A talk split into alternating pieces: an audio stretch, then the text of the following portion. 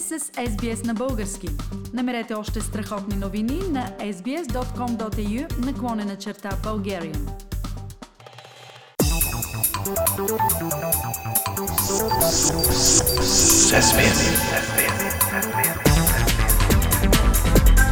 Акценти на седмицата. Пламен, 3 март отново противопостави българите по темата какво всъщност се чества и дали този ден трябва да е национален празник. Няма ли въпросът да се обсъди пак и да се стигне до истински консенсус?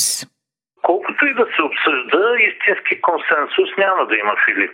Смятам така, защото освен всичко друго, е, този празник се използва за повече или по-малко активни провокации от страна на Русия – а тя, както и нейната пета колона в България, нямат интерес от консенсус в българското общество. Обратно, имат интерес от постоянно противопоставяне.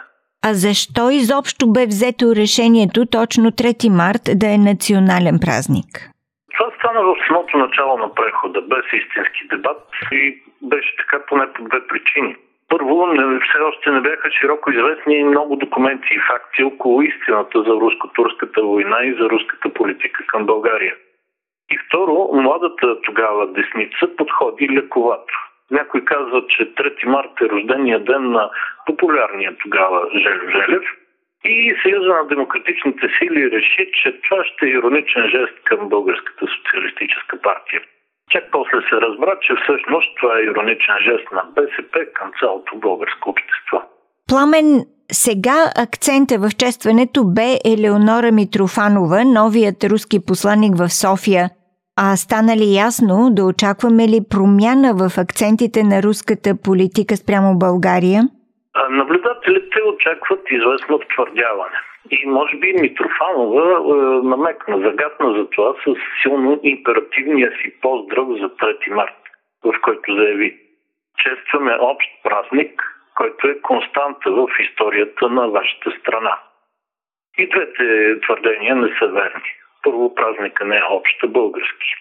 И второ, не е константа, а е национален празник от 30 години. Преди това е честван в различни периоди по различен начин понякога и напълно е неглижиран.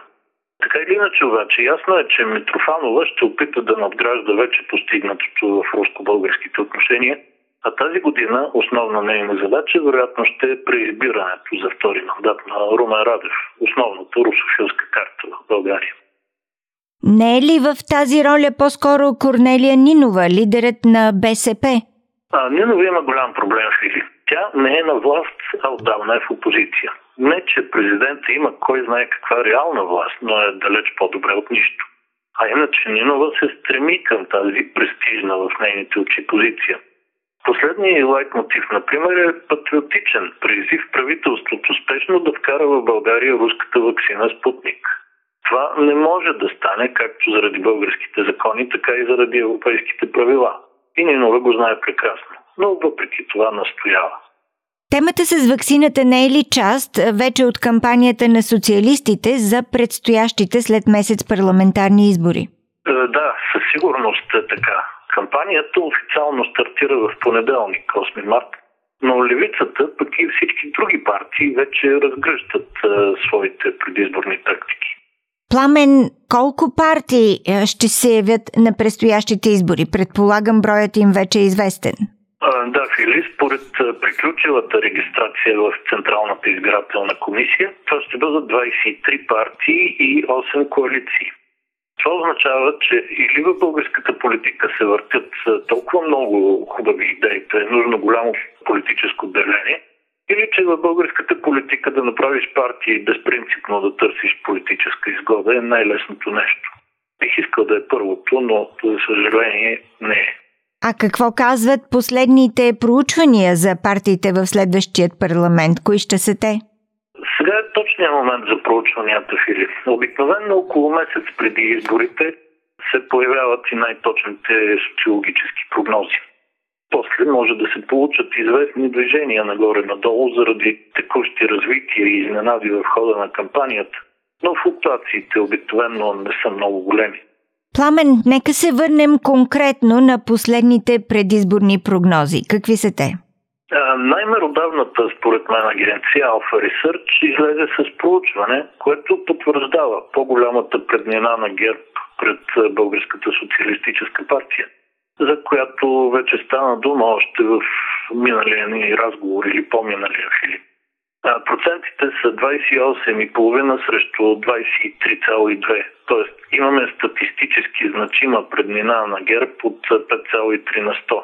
Това означава, че партията ще има около 80-85 депутати и ще бъде или прилична основа на бъдещото коалиционно правителство, или твърде силна опозиция, ако се реализира формулата всички срещу ГЕРБ.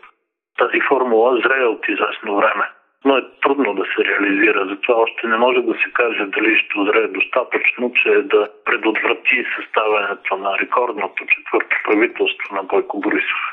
Пламен, а колко партии общо се очаква да има в бъдещия парламент?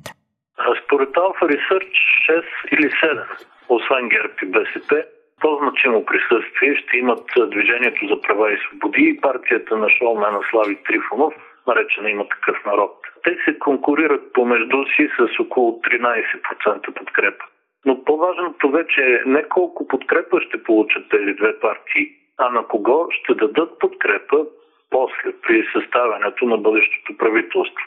Факта, че печално известният бизнесмен Делян Пеевски вече не е в листите на ДПС, се тълкува от анализатори тук като опция партията да влезе в някаква управляваща коалиция, било в ляво, било в дясно. Слави Трифонов пък се държи загадъчно и не казва с кого би се коалирал. Преди години той имаше добри лични връзки с Бойко Борисов, но дали още е така. Пък и човек е известен с това, че обикновено пее за онзи, който най-добре плаща. За сега Демократична България на Христо Иванов има 5,7 на 100 подкрепа, а коалицията около Майя Манолова 4,5. Шанс да влезе в парламента има и ВМРО с 3,7%.